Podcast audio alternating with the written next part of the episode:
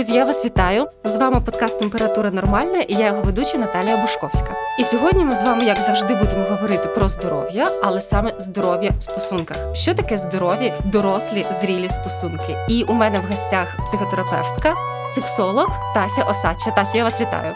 Доброго дня. Дуже дякую, що завітали. Взагалі, я дуже хотіла встигнути зробити цей подкаст до Дня Святого Валентина символічно, але нас всіх покосив коронавірус. Так, але це тема, яку важливо озвучувати в будь-яку дату, тому дуже класно, що ми одужали і зібрались. Так, в нас це не одразу вийшло, але я думаю, що про здорові стосунки можна дійсно говорити і варто говорити під різними кутами з різних обставин. Отож, я б хотіла почати здалеку. За моїми спостереженнями, в нашому суспільстві дуже багато уваги приділяється романтичності в стосунках, uh-huh. все в таких рожевих окулярах. І на мою думку, навіть деякі риси людини, які мають нас навпаки насторожити, показати, що можливо з цією людиною будуть проблеми, вони романтизуються. От скажіть, будь ласка, чи можливо помітити тривожні пропорції в самому початку стосунків, коли ти на гормонах, і на що варто звертати увагу, як uh-huh. в поведінці, так і в рисах характеру? Ну тут ще є такий цікавий аспект, те, що нас приваблює в партнерові, те, що викликає найбільшу реакцію такого збудження, як сексуального, так і емоційного, те саме через якийсь час буде нас найбільше в ньому дратувати. О, цікаво, наприклад. Класичний приклад пара. Е, він, вона прогресивні, молоді, класні.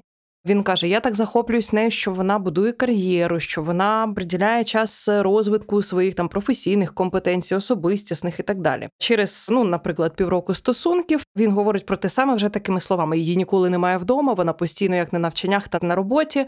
Вдома вона теж працює, навіть на лікарняний спокійно сходити не може. Інший приклад жінка, яка привернула увагу своєю такою сексуальністю, привабливістю, красою та якоюсь такою поведінкою поведінкою, дуже харизматичною, еретичною, через якийсь час може викликати дуже сильні реакції ревнощі саме з приводу тих самих рис характеру. Ну і в бік чоловіків це працює рівно так само. Він такий класний, він добитчик і так далі. Так, так. Але потім через якийсь час, от він дома нічого не робить, сидить на дивані. Хоча це або зворотня... йде на свій футбол. Да, так. Да, Хоча це просто зворотня сторона, або навіть не зворотня, а та сама. Але наскільки міняється риторика? І до речі, що найцікавіше, якщо прибрати цю рису, то через якийсь час зникне сексуальне життя у цієї пари. Є навіть такі меми на цю тему. Там я хочу, щоб ти змінився, щоб в тобі не було таких то рис, таких то таких, то ти знаєш, ти мене не збуджуєш. Mm, да, є таке. Угу. Тобто, по суті, чи можна сказати, що зараз звучить порада дивитися на свого партнера, в тому числі як не на сексуального партнера, а на потенційно сімейного партнера, навіть спочатку стосунків? Ну, якщо є мета, хоча б десь там на віддалі свідомості, так, так, що так. це може бути про більш якісь тривалі стосунки, в тому числі шлюб. Так, але ще важливо розуміти, що ці е, речі, коли те, що подобається, та й потім дратує, це норма. Це так само, як відчуття голоду, є нормальним етапом так, так. здорового метаболізму. Це не неприємне відчуття, неприємне, але воно нам сигналізує про якісь потреби, які в нас зараз з'явились, потреба поїсти. Так само тут це не патологія, це не щось страшне і катастрофічне. Це про те, що ну, якщо ми знаємо, що це є, ми наше роздратування вже не будемо прикрашати рюшиками про те, що о Боже, це не та людина, і так далі. Звісно, може і помилилася з вибором, Звичайно, але ну треба розбиратися. А якщо ми будемо казати про щось ближче до патології, тобто угу. є людина, яка нам просто ну виявилася, що цієї риси не співставні з сімейним життям, угу. або, наприклад, сексуальне збудження пройшло і вже нас це не так хвилює. Але якщо це реально погана людина, як можна зрозуміти, що це потенційний аб'юзер? Мається на увазі якісь такі патологічні риси так, та, в характері, так, так. на які неможливо вплинути.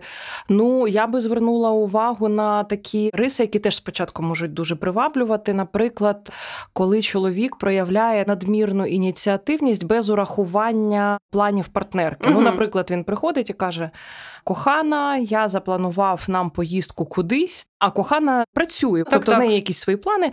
Він приходить, ставить перед фактом, не задаючи навіть запитання, чи взагалі тобі ці дати підходять, чи не порушується твоїх так, якихось так, планів. Це може бути навіть дуже романтично, особливо якщо жінка е, втомилася від того, що вона постійно приймає рішення, постійно вона має бути там в строю і а так тут далі. Прийшов він да, і все порішав. Але насправді воно ж ніяк не зміниться, коли мова зайде, наприклад, про рішення вагітняти, народжувати дітей. Тут може бути та сама риторика. Я сказав, що зараз треба. Те, що в тебе там якісь кар'єрні амбіції, ну це твої проблеми. Звісно, варто звертати увагу на попередній досвід партнера в е, стосунках, те, як він про них говорить. Але тут теж є цікавий момент. Ми насправді з різними людьми можемо створювати дуже різні типи стосунків. Так, це правда. Хтось в одних стосунках розповідає, що це просто блискавки літали, таке щось відбувалося страшне. Вони там билися кожен день, причому симетрично билися. Угу. Це не було тут ні сторони насилля. Так, так. А в інших стосунках та сама людина.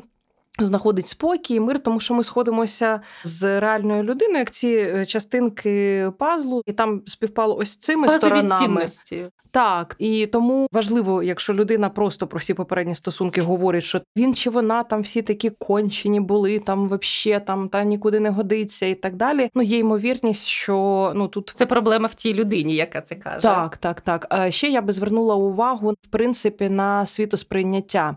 Якщо людина весь світ сприймає як поганий ворожий, і я тебе хочу від всіх захистити, угу. при тому, що у вас в цьому місці все окей, тоді це може бути теж про ну, якісь такі не надто хороші тенденції. З іншого боку, якщо у вас так само є світовідчуття, що світ ворожий з такою людиною, ви можете створити цілком окей союз. Угу, Я зрозуміла. А Стосунки мають багато складових. Да? Це і сексуальна складова, емоційна складова, побутова складова. І завжди в цій системі може щось піти не так, щось зламатися. Що на вашу думку ламається першим?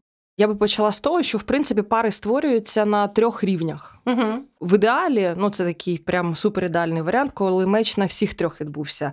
Перший рівень це так званий соціокультурний, тобто вони вихідці плюс-мінус однієї культурної, релігійної системи, ну більш-менш з одного регіону, ну навіть е, брати Україну, Західна Україна, так, наприклад, так. да, і Одеса, припустимо, буде вже різниця суттєва, суттєва в традиціях і так далі. З цієї точки зору, чим ближче географічно люди за якимось там ем, походженням, скажімо так, тим тут більше шансів, що про якісь речі не доведеться домовлятись, вони за замовчуванням.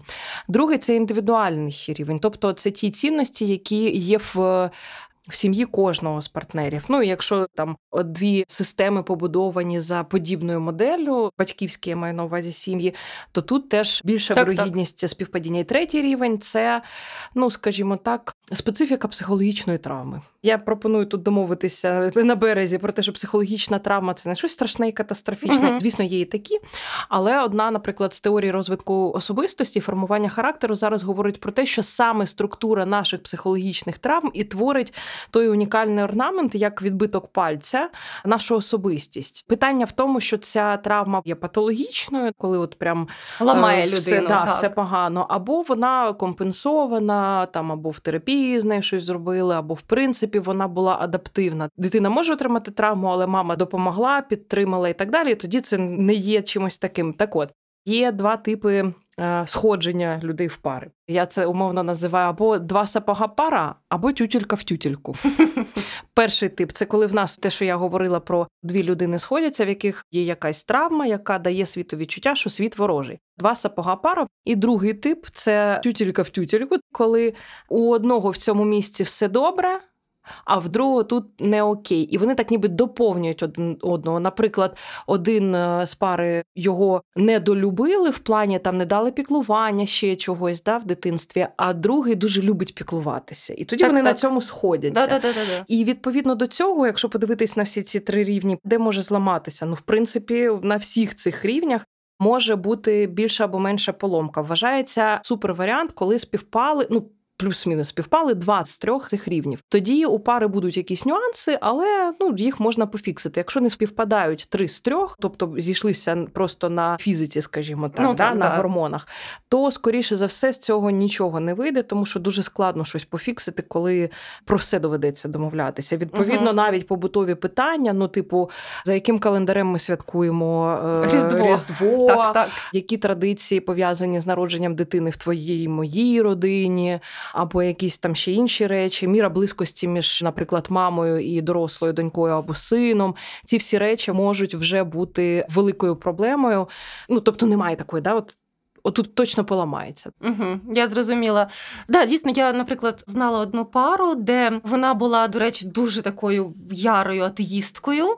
А він не те, щоб він був дуже віруючим, але не те, щоб він був е, атеїстом. І йому було важливо, що його батькам важливо похрестити їхню дитину.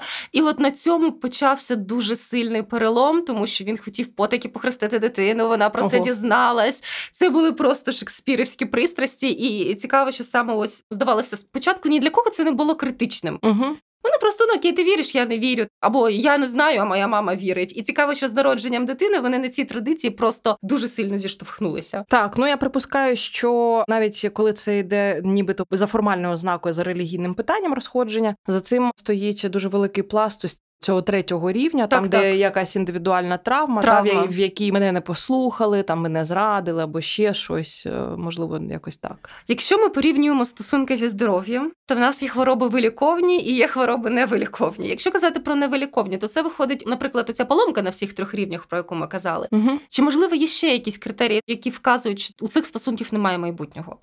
Є в нас е, проблема або Назвемо це умовно хвороба в стосунках, коли саме от цих двох людей так, так. щось не клеїться, а є індивідуальні поломки, назвемо це так. Тобто, якщо в людини.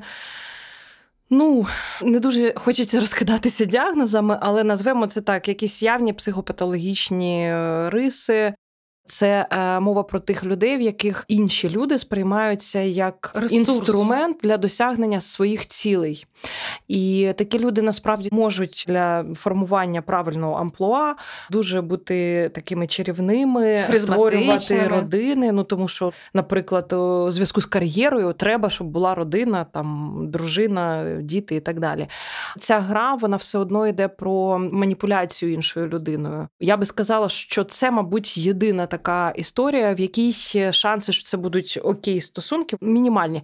Але все ж таки, ми ж ще дивимося на партнерку в цих стосунках. І якщо вона на це з якихось своїх причин погоджується, і вони якось знаходять способи взаємодіяти, це не буде про любов, там все, про родину, да, але да. Да, але це ну, якісь будуть стосунки, які на даному етапі життя задовільняють, скажімо, якісь потреби однієї людини і другої людини в тій чи іншій мірі. Але ж напевно це і є той самий тип стосунків, що коли людина потрапляє в них, то потім вона каже, але ж він чи вона були зовсім іншими. І потім починаються оці закидони суспільства. А ти що не бачив, з ким одружувався, а ти не бачила, за кого виходила заміж? Угу. Чи от з таких харизматичних людей теж можна розпізнати якось? Чи все ж таки тут е, як пощастить? Я би сказала, мабуть, так. Якщо ця людина добре соціалізована, навчена так робити, то дійсно це помітити дуже складно. Якщо саме в контакті з цією людиною ви знаєте, що для вас не характерна така от е, підозрілість, підозрілість або таке от відчуття, нібито все добре, ніби все класно відбувається, і такі там подарунки, і угу. там секс класний, і плани такі шикарні на майбутнє, але всередині є такий червячок, що щось не так. І це не ваш характерний черв'ячок, да? бо uh-huh. є, в принципі, люди, у яких цей черв'ячок він сидить надійно. Постійно. Да. Тоді це ваше да? до психотерапевта зі своїм черв'ячком такого плану. Є е, те, що називають інтуїція. словом інтуїція, там чуйка або ще якось. А, Ну і недаремно кажуть, якщо вам здається, то вам не здається. Тобто йдіть за цим відчуттям. Так, і тут насправді абсолютно немає ніякої магії або містики. В нас є невербальна система сприйняття невербальних сигналів, і ми, е, як все ж таки таки Homo sapiens, тобто представники тваринного світу, дуже добре навчені розпізнавати ці сигнали. Ми їх не усвідомлюємо в більшості свої, якісь мікрорухи і так далі. Але ми їх зчитуємо. uh і uh коли ця невербаліка не співпадає з тим, що ми чуємо і навіть бачимо на рівні дій, то тут і з'являється ось це. Меня терзають смутне сомнення. Так, так, так. Це називається терміном інконгруентність. Угу. Це звучить дуже цікаво. Так що не треба недооцінювати власну так, інтуїцію. Так. Часто, коли ми кажемо про токсичні аб'юзивні стосунки, ми частіше.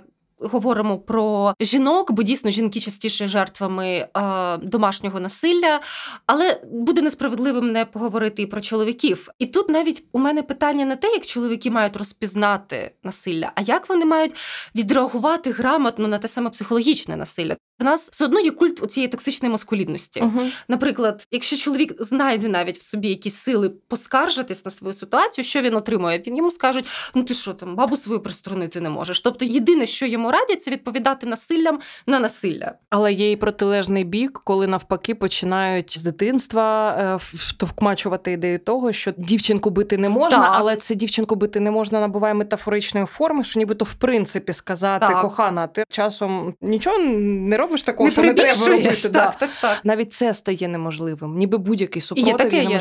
Воно ще знаєте, так часто переростає в якийсь нездоровий гумор. О, угу. вона йому там мозок ложечкою виїдає, угу. ха-ха-ха. Як йому дійсно розпізнати, що це насилля? Нехай це буде психологічне насилля, бо жінка фізично не завжди угу. може зробити те, що вона можливо хоче. Як це розпізнати? Як на це грамотно відреагувати чоловікам? Зараз на даному етапі розвитку нашого суспільства в основному чоловіки розуміють, що щось не то відбувається, коли їм діагностують, що в них, наприклад, тяжка депресія або тяжкий тривожний розлад, або ну якісь е, захворювання по типу там інфаркти, ще так, щось. Так, так. І то після цього навіть е, не завжди чоловіки наважуються піти, тому що один з компонентів цих станів ну депресії, тривожне це почуття провини і відчуття, що зі мною щось не так, кому я такий буду потрібний. Це переживання, що я не такий. Воно блокує в принципі як в жінок, так і в чоловіків цю можливість. Тому, дорогі чоловіки, якщо не дай Боже, з вами сталася клінічна депресія або тривожний розлад, Подивіться, будь ласка, навкруги. Так, фактори можуть бути пов'язані, наприклад, з роботою, з там вигоранням тяжким. Це теж не варто скидати з рахунків. Так, так. Але якщо там все добре, але ви розумієте, що з вами такі речі відбуваються, придивіться, будь ласка, до того, що відбувається у ваших стосунках. Ну, е, якщо говорити про гендерні відмінності, то чоловіки частіше використовують таку. Стратегію ізоляції, коли жінка поступово опиняється в такому вакуумі соціальному, так, так. тільки зі мною спілкуйся, ніяких друзів і так далі. Жінки до такої стратегії рідше вдаються, але жінки дуже активно використовують контроль.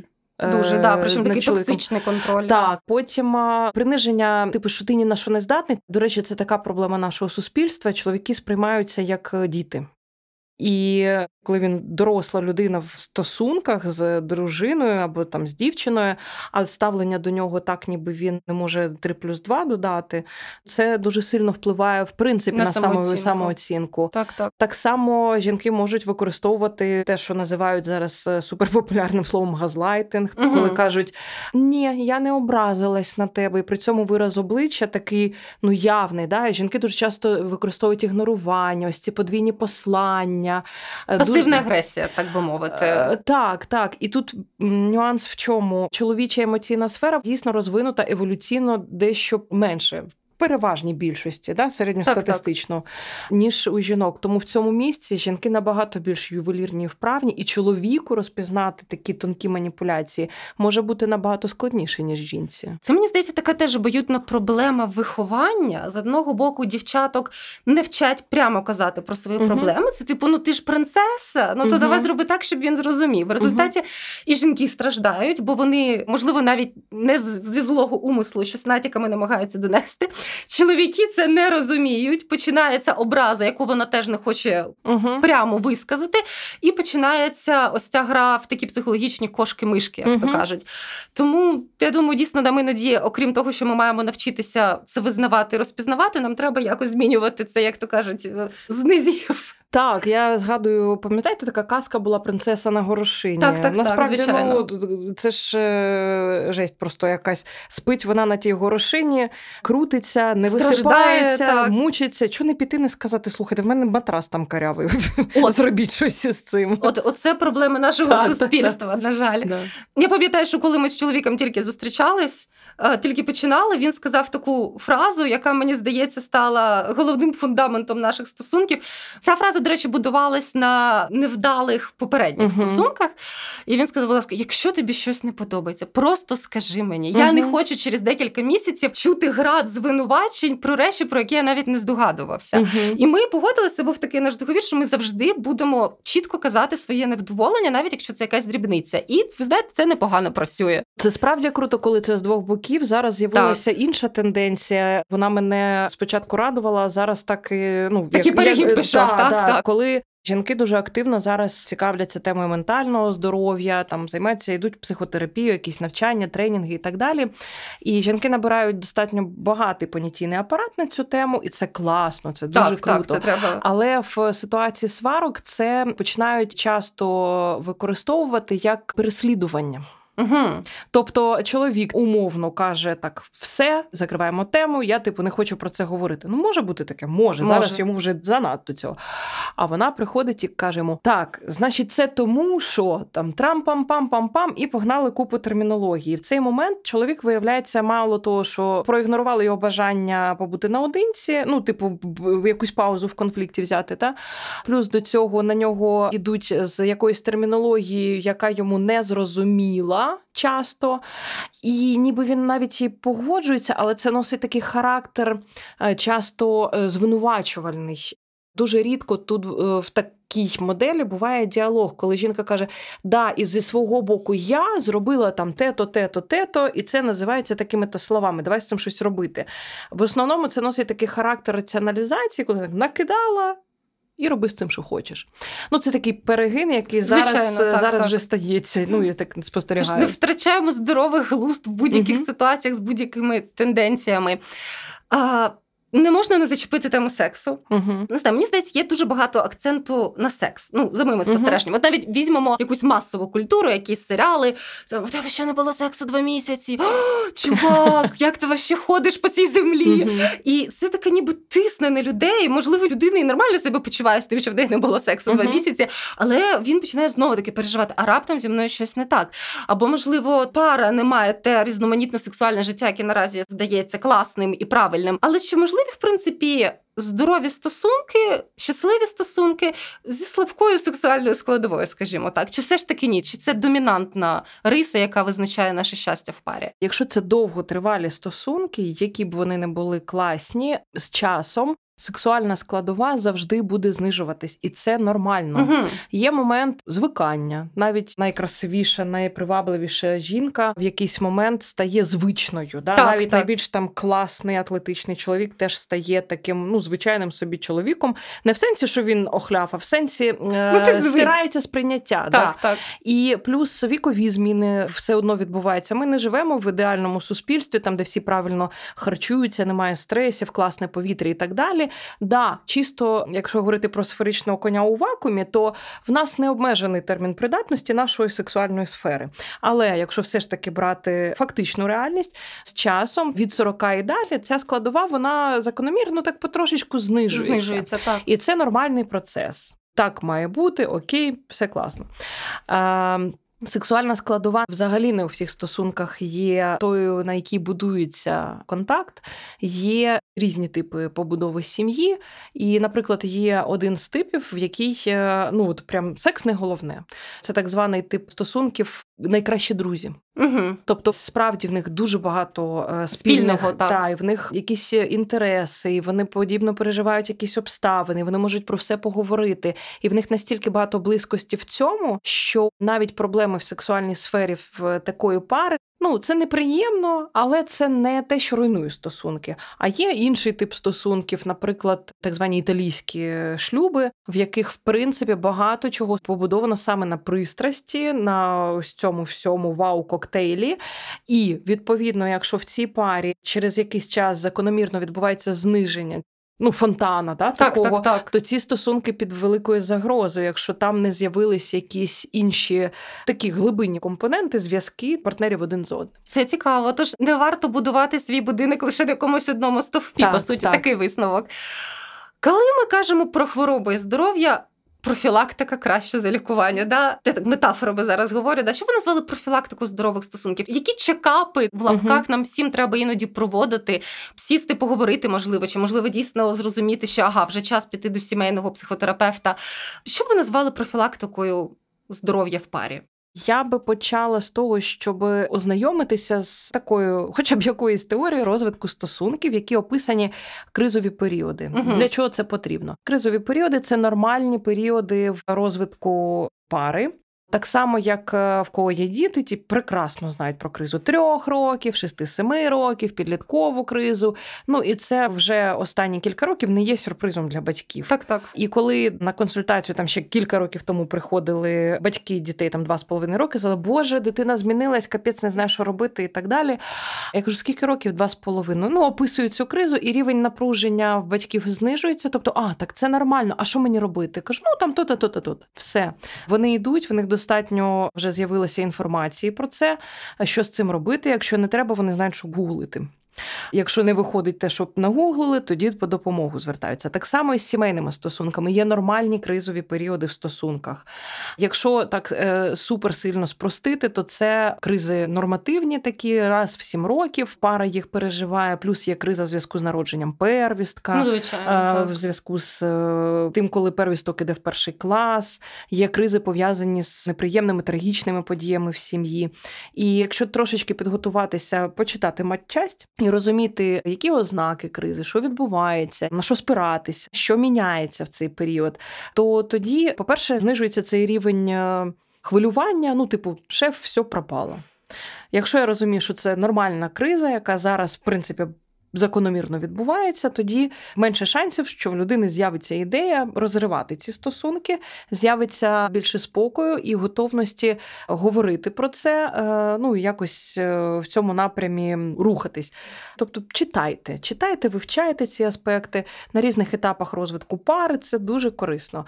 А другий, в принципі, взаємопов'язаний аспект читайте це разом. Тому що так, якщо один хтось хтось читає, а другий не читає взагалі, або не читає цього і каже, що це опять ти свою психологію начиталась, то скоріше за все діла не буде. Завжди має бути діалог. Якщо відбуваються якісь складнощі, було б непогано в принципі прояснити, чи ваш партнер теж помічається складнощі, угу. чи це тільки у вас щось таке відбувається в вашій суб'єктивній реальності, а в нього все в принципі або в неї та все прекрасно, як завжди було, нічого не помінялося. Ці речі треба співставляти, прояснювати, в принципі, говорити словами через рот. І ще мені здається дуже потужний е, інструмент профілактики це розуміння того, що нічого немає стабільного спільного.